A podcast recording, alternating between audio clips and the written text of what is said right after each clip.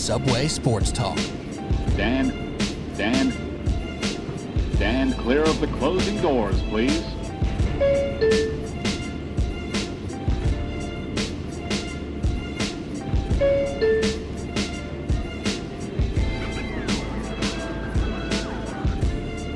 All right, here we go. Subway Sports Talk. My name is Peter Kennedy, and I am your host. Thank you so much, as always, for tuning in to SST on Apple Podcast app, Spotify, anywhere you listen to podcasts. We appreciate you the same.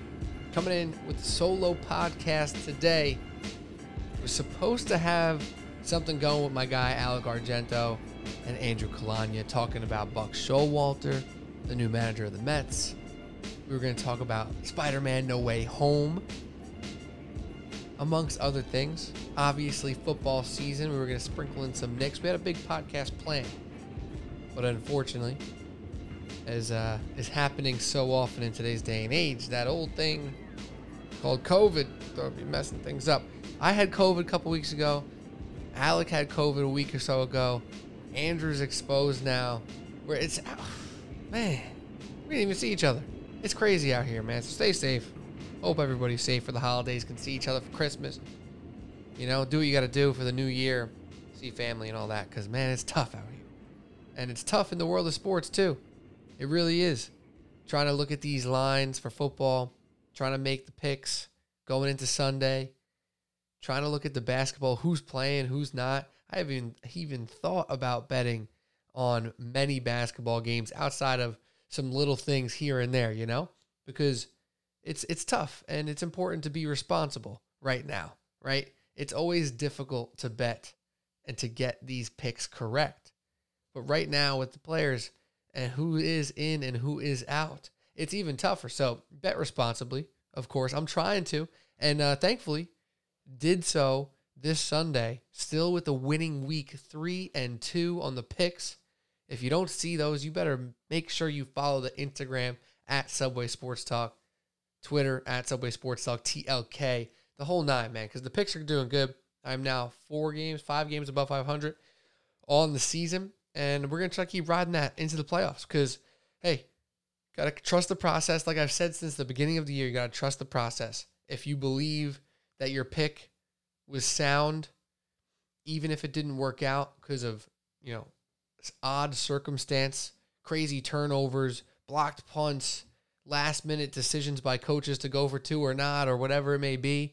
These little things that were so close and the margin of error was so small and you lost your bet, but you really felt like you made a good choice. You got to not overreact. You got to keep with the same type of mindset to find that consistency, to find the margin where you do come out on top and continue to make the good, the better decisions, the sound decisions, right? So I had a really, really hot start to the year with the picks. I was like over 10 games above 500. Crashed down to earth, had a few bad weeks in a row. I went from six winning weeks in a row to like three or four straight losing weeks. Now I'm back three straight winning weeks again, four or five games above 500. And I've been trusting the process. So that's what you got to keep in mind moving forward throughout the rest of the season. Try not to overreact to one week. As we've learned anything, if we've learned anything, I should say, from this football season, is that nothing is set in stone, is that no team is flawless. Nobody out there is going to give you the week you expect every single time. Obviously, that's something that very rarely exists. We do have some juggernaut style teams here and there over the years. Patriots a few times, Chiefs for the past couple, Aaron Rodgers and the Packers here and there, Drew Brees' Saints when they were rolling. Yeah, for sure. You trust them. Even they had their stinkers, right? You may not remember them all the time, but they had them just far and few between. Now everybody's having them. Right now, outside of a few teams, there, there, and a few is a strong word. outside of one or two teams, the stinkers are happening frequently. Okay, so you got to be careful. Got to trust the process. Got to keep the, keep the research going. Keep your head up, and uh, we're gonna we're gonna get through this. COVID stuff is tough right now. We're gonna get through this. We're gonna keep trying to cash them tickets. And speaking of cashing tickets, I do have something to say about our friends over at DraftKings. Football fans, I'm sure we all love an action packed, high scoring NFL game, but with the latest no brainer from DraftKings Sportsbook an official sports betting partner of the NFL, you'll be a winner with a single point scored. You need one point scored on the board to win. New customers who bet just $1 on any team to score can win $100 in free bets. It's that simple. If Sportsbook isn't available in your state yet, you can still get in on the NFL action. Everyone can play for huge cash prizes all season long with daily, uh, DraftKings Daily Fantasy Sports Contest. DraftKings is giving all new customers a free shot at millions of dollars in total prizes with their first deposit. Download the DraftKings Sportsbook app now. Use promo code TBPN. Bet $1 on any team to score and win $100 in free bets. If they score, you score with promo code TBPN this week at DraftKings Sportsbook, an official sports betting partner of the NFL. Must be 21 or older. NJ, Indiana, or Pennsylvania only. New customers only. Minimum $5 deposit and $1 wager required. One per customer. Restrictions apply. See DraftKings.com slash sportsbook for details. Gambling problem, call 1-800-GAMBLER. All right, shout out to DraftKings, as always. And DraftKings is going to come up in a minute here to give you a quick lowdown about what I plan on talking about here. It's not going to be a very long podcast, but there's some intriguing stuff going on in the world of, you know, the odds, right? The DraftKings of the world, all the sports books out there. The odds are interesting right now, not just from uh, a Super Bowl perspective or a make the playoffs perspective, but from the MVP perspective, amongst other things. And I think it's interesting to, to think about now that we're getting closer to the end. Uh, we've made it through week 15 with a few bumps along the way, but now uh, we're getting close to where the MVP voting is going to be in, and we're going to have these playoffs set, and we're going to see who we really like and who really has it, right? Who actually has it when it comes down to the nitty gritty time in January and these playoffs are rolling. Who's going to stay hot right now? The Kansas City Chiefs are 10 and 4 with all the drama that's gone on with them this year, with all the doubt that's gone on with the Kansas City Chiefs this year and Patrick Mahomes specifically, and even Andy Reid and Travis Kelce and all that jazz. We got the Chiefs sitting at 10 and 4 on a hot streak right now. Put up a good performance against the Chargers, a big time performance from Travis Kelce, and they're on top of the AFC. In the NFC, we have the Green Bay Packers. They seem to just get it done every single week. Have they been perfect? Absolutely not. But they've been probably the most flawless team in the league so far this year. If you think about the Green Bay Packers losses, they have the one that stands out the most. Actually, there's two that stand out the most. Uh, week one, if you forgot about that, was a long time ago, against the Saints, and then against the Chiefs with Jordan Love starting and no Aaron Rodgers. They lost a tough one against the Vikings, and other than that, they've put together strong performances almost week in and week out, rounded performances as well, offensively and defensively. After that, man, it's wild out here. It's absolutely wild out here. Packers and Chiefs on DraftKings right now, plus 450 to win the Super Bowl, followed by the Tampa Bay Buccaneers plus 650, Patriots plus 900, Rams and Bills plus 1,000, and then Cowboys plus 1,200, Colts, Cardinals 1,600, 1,800, and then you get down to the Titans, 49ers, Chargers, Bengals, Ravens, Vikings, Eagles. Who's even making the playoffs? Uh, some of those teams, right? Currently, Eagles just won. They're seven and seven. They're still not in. The Vikings are seven and seven. They're they got the tie break over Philly. They're at the seven seed. I don't know if this is the year we see a wild card team make a run, but guess what? In a year like this, anything can happen, and we know that. However, is it going to be the clash of the Titans, the big guns that we thought about before the season ever started? The most chalky of chalk predictions that anyone could have made coming into this year was Chiefs Packers. And with much drama and much debating and much worry about our star studded quarterbacks, here we are. Mahomes, Rodgers leading the way. Interestingly enough, Mahomes creeping up in that MVP conversation. He's now fifth in the rankings, but guess who's crept up to number one officially? DraftKings. I also checked the other books. Aaron Rodgers, plus 125 in DraftKings after the Tom Brady stinker that he laid against New Orleans. He was the favorite going into that one. Now he's number two, followed by none other than running back Jonathan Taylor at number three, plus 750. Also in the race, Stafford, Mahomes, I mentioned, Allen.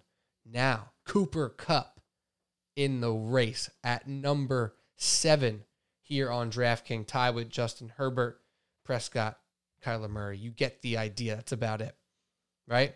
So now we have two position players in the top seven for MVP discussion. And the where the where I want to go with that one specifically is to talk about these Indianapolis Colts. Because Jonathan Taylor, man, is an absolute dude. We know this. We're not trying to take anything away from Jonathan Taylor right now. That guy's a stud, right? But here's what I want to say about the Indianapolis Colts. Because if you really pay attention, you know, I pay attention. I listen to a lot of talk, a lot of podcasts, a lot of TV shows, radio shows, Twitter, uh, articles that I'm reading, the whole nine. I'm watching, I'm reading, I'm looking at stuff. I want to know what people have to say, especially the smart people, but also some other people who maybe aren't so smart. I'm curious. I want to hear it, right? And this Jonathan Taylor narrative, I'm for it to an extent.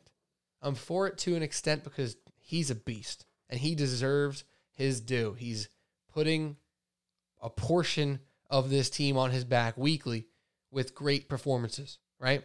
But with that being said, I think there's still some lingering negativity and lackluster narrative going around about Carson Wentz. And I think it's about time he deserves a little bit more love.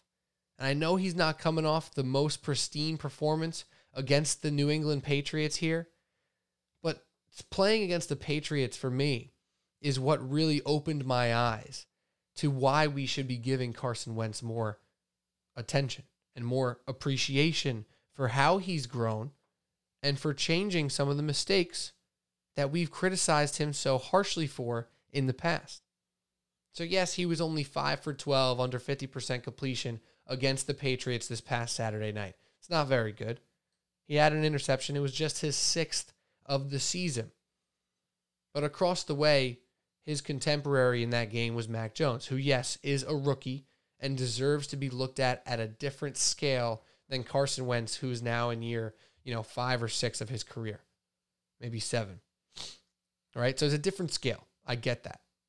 However, is it completely fair here to talk about guys like Mac Jones and how phenomenal he's been this year and how much he's done and how calm, cool, collected he is for a young quarterback who is 23 years old and comes from a great system and all these things are true and all these things are positive and not really many of them are negative, right? I'm not trying to make this a Mac Jones slander session. I have money on him to win rookie of the year. I hope he finishes strong and I hope he gets that bag and that rookie of the year award because then I get a bag myself, right? But it confuses me when Mac Jones gets a load of crap. I'm sorry, when Mac Jones gets a load of praise and Carson Wentz to this day is still getting a load of crap despite throwing five more touchdowns than Mac Jones, four less interceptions than Mac Jones, and the advanced metrics are give or take pretty damn similar. Max got him in a couple, Carson's got him in a couple. Give or take, they're not that different. And the big picture is they're not asked to be very different. And I think that's where we now need to look at Carson Wentz a little bit differently. In the past, he was playing for an Eagles team that at one point was very good. They had offensive weapons, they had a good offensive line, and my man was slinging. Carson Wentz was one of the most electric quarterbacks we had in the league for that portion of time, the two years really before the injury and Nick Foles won the Super Bowl and whatever. We know the rest, right? He was damn good. And he was making plays down the field. He was making plays with his legs to a fault where he started putting his body into trouble, right? I'm not going to deny that either. But then after that, we saw Carson Wentz play with a pretty bad Eagles offense, a banged up O line, and minimal to zero offensive weapons, and carry them to an NFC East division title. And then a year later, it was the abysmal year from the seasons past for Carson Wentz and Philly. Picks galore. It was ugly. It was a just terrible performance, pretty much weekly for Carson Wentz. He led the league in interceptions in just 12 starts, 16 touchdowns, 15 interceptions, topping his rookie mark in 16 starts where he just threw 14. So the criticism there is fair. What we fell in love with Carson Wentz in 2017 and a little bit in 2018 19 range of him extending plays and making the big throws down the field, we fell in love with that. He tried to keep it going and failed miserably last year. So what do you expect? If you wrote notes for Carson Wentz, right? Just just you, not not uh, Frank Reich, not Doug Pederson, not uh, Dan Orlovsky for on ESPN or Trent Dilfer doing podcasts, whatever. If just you, me and you, right? We're talking at the bar, hanging out. What is Carson Wentz, man? What does he got to do? What does this guy got to do, man, to to get back on track, to be respected again, to not be this disaster waiting to happen, to not be this quarterback that's the end of every joke? You know what? I think he should probably take a step back, not try to play hero ball, take what the defense gives you a little bit more. You know, he, he has a great arm and we know he can make those throws, but he needs to be more selective with those throws. You know, he could really, if he cuts down the turnovers, man, he's a different quarterback. If he holds on to the football, man, he's a different quarterback. If he's not getting lit up because he's diving headfirst into the end zone, he's a different quarterback. Well, guess what, man? Carson Wentz has done all of those things. Like I said, 23 touchdowns, just six interceptions. He's top four in the league in turning the ball over, or not turning the ball over for that matter. Right? He's around Russell Wilson, Aaron Rodgers. These are the names that Carson Wentz is next to in the least amount of picks thrown this season, right? the interception percentage, it's Aaron Rodgers, Kirk Cousins, Carson Wentz, Russell Wilson. That's the best four marks in the league. Now, Kirk Cousins, you can argue, and Carson Wentz have a little bit of a similarity right now, where sometimes it's like, all right, they're not doing enough. And if it's Klint Kubiak in Minnesota holding back Kirk, if it's Zimmer saying we need to protect Kirk from Kirk, okay, that's fine. I can see that argument. And maybe the same argument's true for Carson Wentz. But guess what? Wentz ain't is not where Kirk is in his career. Kirk's been this quarterback now who's a little too cautious or a little too rambunctious for five years. Carson's a new guy right now. He has to be, or else he wouldn't be a starting quarterback. And right now, he's the starting quarterback of a team that is going into the playoffs, perhaps, perhaps, because a lot of things can still happen here, right? Going into the uh, into the playoffs with one of the strongest rushing attacks in the league, one of the best offenses overall in the league, and a defense that flies around the field. They can still win their division if the Titans lose a couple here, right? So I don't think it's fair to still talk about Carson Wentz as an accident waiting to happen. I don't think it's right.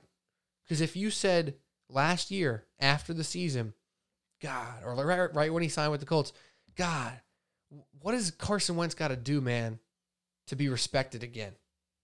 He's doing those things. Every single thing that you would have wrote down. Hey, cut down the turnovers. Stop playing hero ball. Take what the defense gives you. Be coachable. Check, check, check, check. He's doing those things. And he deserves credit for it.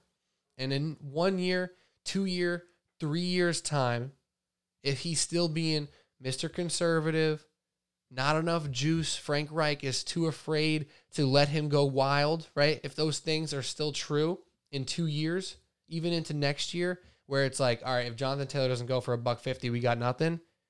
If that's still the case, then we have a different conversation. But right now, after a 2020 season where he was abysmal and posted his lowest completion percentage of his career, and now is back up near his career average in 2021 with the Colts. He's doing everything we could have asked and some more, and some more.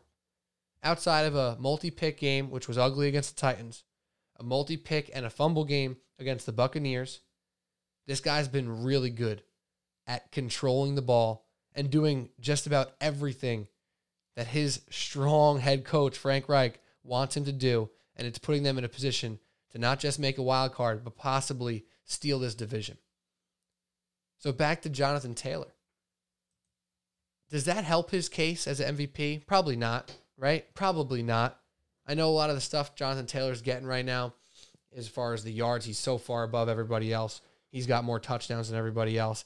He's also got 11 more rush attempts inside the red zone than any other running back in the league, right? So, yeah, he's fantastic. Yes, he's a game changing running back right now. However, I'm not sure if MVP is the right thing for him. And I don't know if that's fair because I'm going to go the quarterback's more important and all this things, all these things that we've heard now for a long time, but it's freaking true, man. The Colts O-line is really good. If Jonathan Taylor wins an MVP, he best be sharing that with his offensive line because they're the guys pushing or pushing the big guys around to give him these creases that he takes advantage of. He's a great runner. Again, not a hate on Jonathan Taylor, but I think there needs to be a little more fairness, a little bit more of a wide look at why the Colts are successful right now. And a big part of it is because Carson Wentz is not the Carson Wentz we saw a year ago, but much more similar to the Carson Wentz we saw three years ago. Maybe not four years ago when he was an MVP front runner, but when he was still good after that, that's the type of guy we are seeing a lot of times now. And I think as he gets more comfortable in the system, gets more comfortable as a leader of the Indianapolis Colts, we'll see a little more flash. Hopefully, he'll continue to keep the turnovers down, and he can be a quarterback that we all kind of expected he could be a few years back. And I guess the same thing goes with Cooper Kupp in a way. I don't know, man. It's a tough one because you look at the MVP ranks for draft on DraftKings right now. Like Stafford's fourth at plus a thousand, Cooper Kupp's plus thirty five hundred. I get what Cooper Kupp has been doing is absolutely insane, and I get that. I think it's over literally like over a third of the yards and touchdowns, probably more than that on touchdown front from Stafford have gone to Cooper Kupp. Like I understand the impact he's had. I understand the, the clear unstoppability. Like he's not stoppable right now. He's almost half of Matt Stafford's touchdowns this year. It's pretty insane, right? What Cooper Kupp is doing. But that being said, like, can you actually fathom it? Can you actually picture a wide receiver winning the MVP? This would be the year, perhaps, that Jonathan Taylor or Cooper Kupp would have the chance, just because no quarterback is really getting a stranglehold on this. But you start looking up, and you know Brady had that stinker, but he's still 4,300 yards, 36 touchdowns, 11 picks, which is frisky bad. He had a few bad ones where he, he really racked up the picks. And Rodgers, the leader right now, 30 tugs, four t- uh, four interceptions, just classic Rodgers, not making any mistakes, ripping people to shreds when he needs to, taking what the defense gives him when that is what is called for as well. So I don't know, man. The MVP is a little weird right now. A lot of people are going to push the narrative over the course of the rest of this week into Christmas because of what Cooper Kupp just did on Tuesday night, scoring two touchdowns, another 100 yard game. That he's the guy, that he's the MVP. He should be in the conversation. Jonathan Taylor should be in the conversation. I just don't think it's realistic. And if that's a guy who's raining on your parade and I'm, you know, being Mr. Debbie Downer at this party right now, so be it. I will bet on the fact that I will probably be on the right side of history in the sense that I will be in line with the voters. So I don't know if that's better or worse, but it's just so hard to really, really look at any non quarterback as somebody who is the most valuable player in the league. Now, granted, you take Cooper Kupp off this receiving corps this season, and what the hell is Matt Stafford? What the hell are the Rams? It's tough to say because of the freaking sheer quantity and quality that he's put on the field every single week. Like, if you have this man in fantasy, you don't know what it's like to see single digits, man. You don't know. He puts up freaking 20 all the time. He's put up 36 times this season in a full point PPR. So maybe I'm wrong on the Jonathan Taylor front, the Cooper Kupp front. Uh, the main spiel was really about Carson Wentz. Stafford, on the other hand, has been a little bit more uh, up or down than the numbers might even show. He's second in touchdowns. He does have nine picks, but it's, it's a little bit of an up and down. Not feeling super duper confident in Stafford and the Rams, even though he has been playing a little better of late uh, than he was at that stretch towards the middle of the season in November. Really, it was a rough November for the Rams, and now they're seeming to be back on track.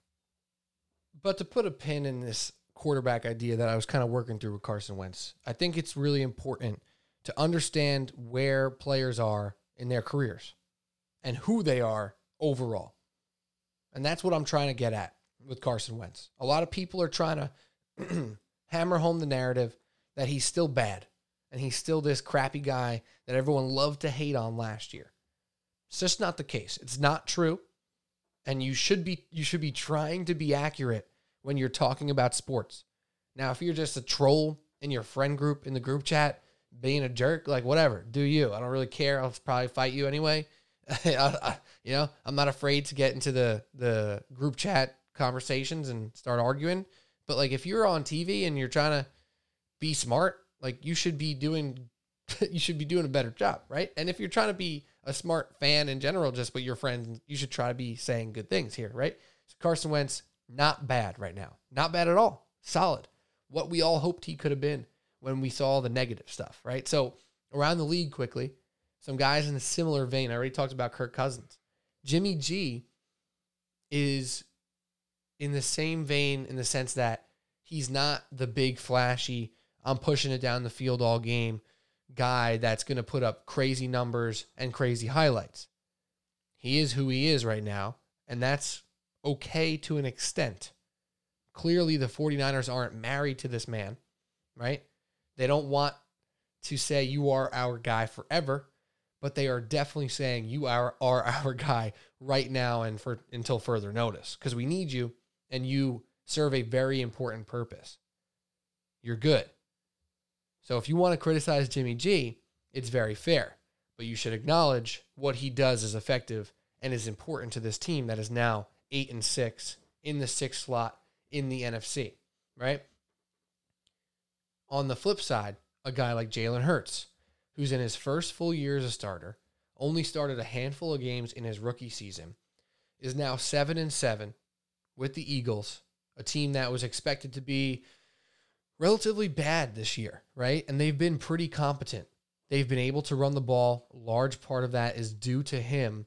You know, he's running 40, 50, 60 plus yards frequently this season, right? And his passing, a lot of people love to hate on it. A lot of people say he doesn't throw the ball with anticipation. He's not making great decisions. He's not super accurate. These are all criticisms that are probably fair in a lot of ways, right? But this is a guy in the second year who's putting points on the board consistently, albeit a lot of times with his legs, but you do what you do to put points on the board, man. You do whatever the hell you can to put points on the board. So I respect the hell out of what Jalen Hurts is doing, right? Seven and seven in his second year, first full year as a starter, is impressive no matter how you skin it. Okay? So I think Jimmy G, respect what he's doing, criticize who he is not, and how he may hold it back the 49ers. Very fair. Jalen Hurts in year two is bad, trash, sucks. What's he doing? Fumble, interception. Who are you? Get him off the team, put in Minshew. I'm not here for that. I'm not here for that because if you're saying that type of stuff, what are you saying about half the other quarterbacks in the league? Daniel Jones, where everybody wants to point to the one big time throw that Daniel Jones has that's beautiful. The five throws a game that he has that are beautiful. Guess what he hasn't been doing in his career? Granted, he's hurt now, and I hope he gets better, of course, health wise. He hasn't put points on the board. He hasn't utilized that great speed he has to find ways into the end zone. He hasn't consistently given you 40 to 60 rushing yards a game like Jalen Hurts has. When you are a young quarterback and you're trying to figure it out, you need to exhaust every resource, every game to put points on the board and put your team in advantageous positions. That's something Jalen Hurts is doing week in, week out, with some bumps and bruises as expected. This man wasn't a top five pick in the NFL draft. He wasn't expected to be a starting quarterback at this point in time. Does that mean he should be free of criticism? Absolutely not. He should be criticized for some of the things he does, for some of the bad throws that you feel like he can be better with. But he should be praised for putting points on the board every week, no matter how he has to do it. It's something that a lot of quarterbacks cannot do. And it's something that fans of a team like the Eagles right now will take for granted if they continuously crap on Jalen Hurts. And team fans of other teams, man, we're in New York. We're right here in New York. Most of the people I know are Giants fans and Jets fans. And how many people in the group chats today? Jalen Hurts blows. Jalen Hurts sucks. This guy's terrible. I can't believe it. Two two uh, turnovers in the first five minutes. Guess what he did after that? Balled out against a team that he was supposed to ball out against because they had freaking 19 guys on the COVID list. And he did what he did just that. Your quarterback's doing that? Giants fans, Jets fans, doing anything like what Jalen Hurts has done this year? No. So let's save some of these criticisms or at least frame them properly. Yeah, he's not perfect with this at all. He needs to really get that right to be a dude. He needs to get his accuracy down to be a true franchise quarterback. But right now, he's doing pretty damn good. He's putting points on the board, man. Can't really ask for much more than that. Am I right? Am I right? I'm right. I think. That's how I feel about Jalen Hurts. I'm being honest. Baker Mayfield, he's been in and out. He's been halfway there. He's been halfway out. I don't know what to say. He's hurt. Now he's on COVID, whatever. Tua is another guy in the Jalen Hurts ilk. Is it pretty right now for Tua? No. Is he making wow throws consistently? Not really. But some of the stuff he's been doing lately against meh to bad teams is impressive. The touch, the quick decision making, that twitchiness we love from him, the leadership, the calmness, that stuff's all good. He needs to do a lot better to be a true franchise quarterback. But right now, in his first full year starting, in his second year overall, he is leading a team to be right near the playoff hunt again. Second year in a row. Right? So, your quarterback doing that, Giants fans? Your quarterback doing that, Jets fans? Broncos fans? Jaguar fans? Washington football fans? You know, Taylor Heinicke, not very great, right? Not great, not very good. Guess what he does? Freaking slings it, puts points on the board a little bit. More than Giants, more than Jets. Not good. I'm not really comparing him. He's not in the same ilk. But you get the idea. That's all I have to say about that. That's all I have to say about that. Let's talk about some games here quickly in week 16, just that I want to talk about uh, for a moment as we head into this long weekend here with Christmas Eve, Friday night, Christmas Day, Saturday. And guess what? We got football on the eve, eve, Thursday night, Niners, Titans. Saturday night, Saturday evening and night, Christmas Day football. Browns, Packers should be a good one. Expect the Packers obviously to win that. They're a seven point favorite. But the big one that I am pointing at, I am circling, I am excited for is Colts at the Cardinals. Colts talked about them a lot, not going to hammer away. Many more thoughts on them. But with the Cardinals, however, after a 7 0 start, they're now 10 and 4. They're 3 and 3 at home, which this game is in Arizona. And something that I said about the Cardinals throughout their entire 7 0 start and throughout this entire season, often with my guy Patty Boyle, who is obviously been a Cardinals backer this year. I said something about their offense feels fishy. It feels like a facade. It feels like it's too good to be true. And when I bet against them, when they crushed the Rams and I was rooting for the Rams, and it felt like the Cardinals just could not be stopped down the field at all. I couldn't even fathom the idea of this offense slowing down during that game because they were clicking on every cylinder. But then you think back to all their big wins and all these amazing plays that Kyler Murray had over the course of the season. And I really, really felt this the entire year. You can go back and check the receipts if you haven't been listening. There was a reliance on Kyler Murray being spectacular and DeAndre Hopkins being spectacular to a little bit of a lesser extent, but still him being there with the gravity that he has on the outside. And we've seen it now, not just with Kyler Murray, but with Patrick Mahomes, with Lamar Jackson, with Carson Wentz. When you are relied upon to be spectacular, not just for a quarter here, quarter there, but for games and for seasons, it's not going to work out long term. It's not going to be the recipe for success after 10 games when there's a whole lot of film and your body's a bit broken up and your receivers are a bit banged up and you're missing a left tackle.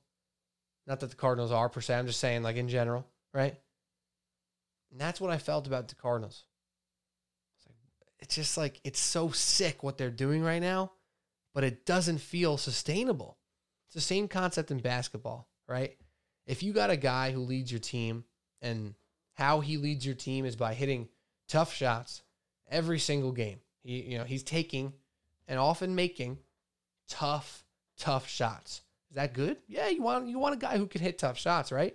But what you really want, what you really need to find the best version of success for your team is the guy who finds good shots, who gets off the easy shots more often than he has to take the tough ones.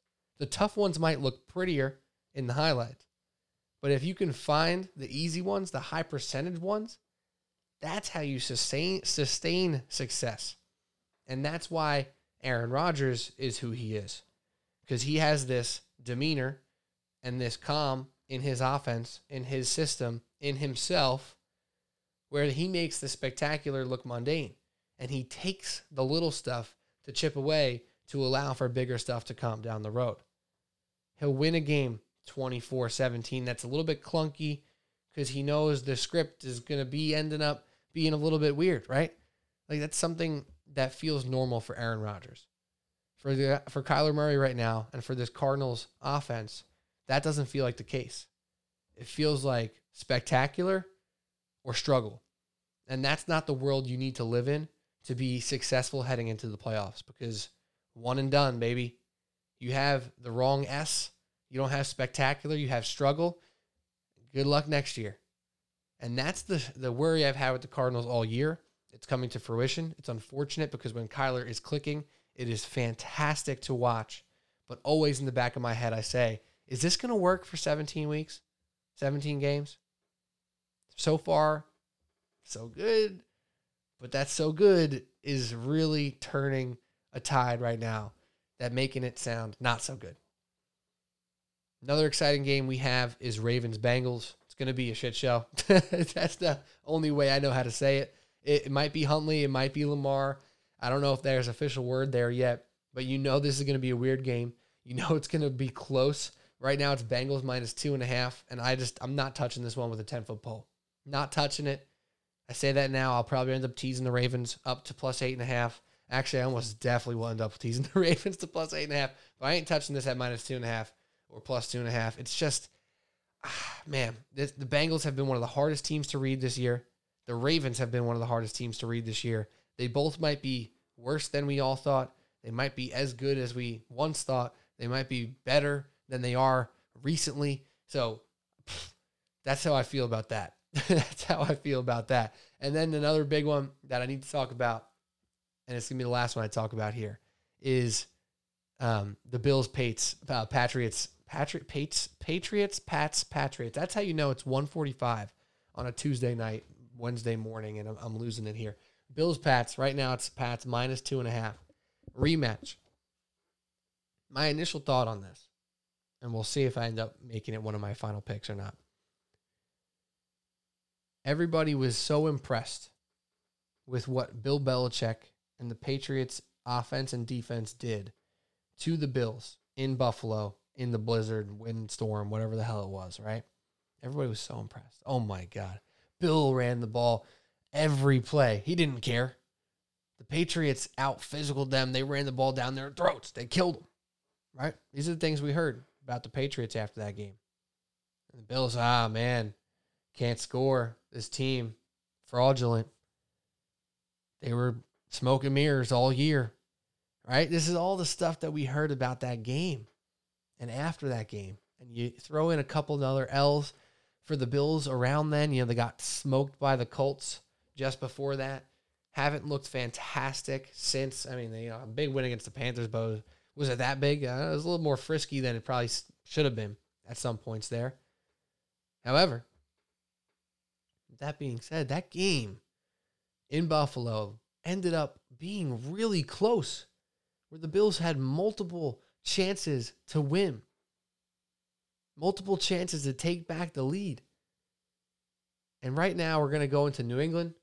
Right now, the weather says 41, partly cloudy. I'm not looking at nothing crazy here, but I'm, my point is it's probably not going to be a blizzard. It's probably not going to be a crazy windstorm like they had last time. And that obviously works out to Josh Allen's favor and this team that likes to pass the ball. And even though the Patriots have been a better passing team by the all the advanced metrics than probably a lot of people thought, the Bills clearly have the more superior explosive plays opportunity, play opportunities with Josh Allen. Again, despite the numbers really going to the Patriots' favor with some of that stuff, I like the Bills here. I like them splitting on the year. I don't care that it's in New England. I don't think the Bills are going to come up soft because Bill and the Patriots ran the ball down their throats and dominated them the whole game because I just don't think that's true. I think they're going to come out with vengeance. Come out saying, yo, y'all got us. You guys are not nothing, but we are not going away. And you thought you racked up this AFC East, it's all yours? Nah, guess again. Tied. We're tied now. And get we have one more week or two more weeks to go. So I really like the Bills here.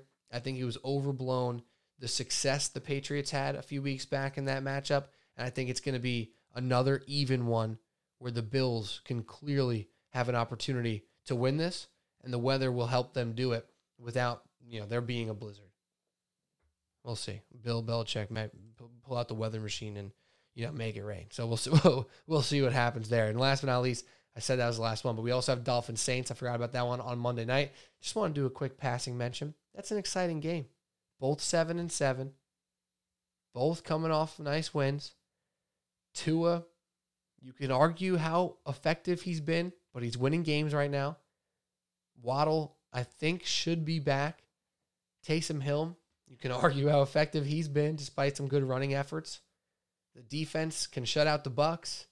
That might have been their Super Bowl last week against the Bucks. Can they come out with that same level of energy? Can they do what they did to Tom Brady to Tua? You would think, right? You would think. So I got to take an eye and look at this. Who uh, who the public is betting here? Who the big money sharp people are betting here? Because I have an inkling. I'm saying uh, I'm thinking about going with the Fins on the road in New Orleans. Thinking about it. Plus three is not a bad number. Maybe we'll see if we can get it at plus three and a half some places, right? But it's not bad. I think the Dolphins and the Saints are very similar right now. I think they're evenly matched. And if a lot of people are feeling the juice, drinking the Kool Aid after the Saints shut out the Buccaneers, I think there's a chance the Saints might be drinking the same Kool Aid, which should give the Dolphins a chance to come in and punch them in the mouth early and make this one ugly and interesting. Because, yeah, Taysom Hill did just enough to get some points on the board and beat the Buccaneers, but this Dolphins defense has been turning people over. And we know Taysom Hill is prone to doing just that. So that should be quite the interesting game. And that's pretty much all I got here, man. It's now Wednesday morning, Tuesday night, whatever you want to call it, almost 2 a.m. But I had to get something out for y'all. You know, I appreciate everybody listening always. Appreciate the Basketball Podcast Network. Appreciate DraftKings. Shout out to everybody, all of you who listen, man. I'll be back next week as well try to get Alec and Andrew on. I'm not going to do a Spider Man spiel by myself, though I would love to. Can't do that without those guys. Hopefully, you saw it and enjoyed it. And if you didn't, go see it, man. It's freaking awesome. It's freaking great. I really liked it. Obviously, not going to say any spoilers now. Um, so that's that. And thank you for listening, man. Merry Christmas. If I don't talk to you before then, catch me on social media at Subway Sports Talk on Instagram, TikTok at Subway Sports Talk TLK at the end on Twitter. And keep up with those picks, man. Three and two, three straight winning weeks. We're gonna try and keep it going into week 16. Feeling that that Christmas luck. I'm feeling a Christmas miracle. Five and zero this week. Who knows? Who knows? All right, Pete Kennedy signing off for Subway Sports Talk. Thank you guys for listening as always. Have a great Christmas. Have great holidays. Happy New Year. Stay safe out there. It's crazy with the COVID. Just do your best hug, you know, give a hug to your loved ones. That's it. That's it. Cheers, everybody.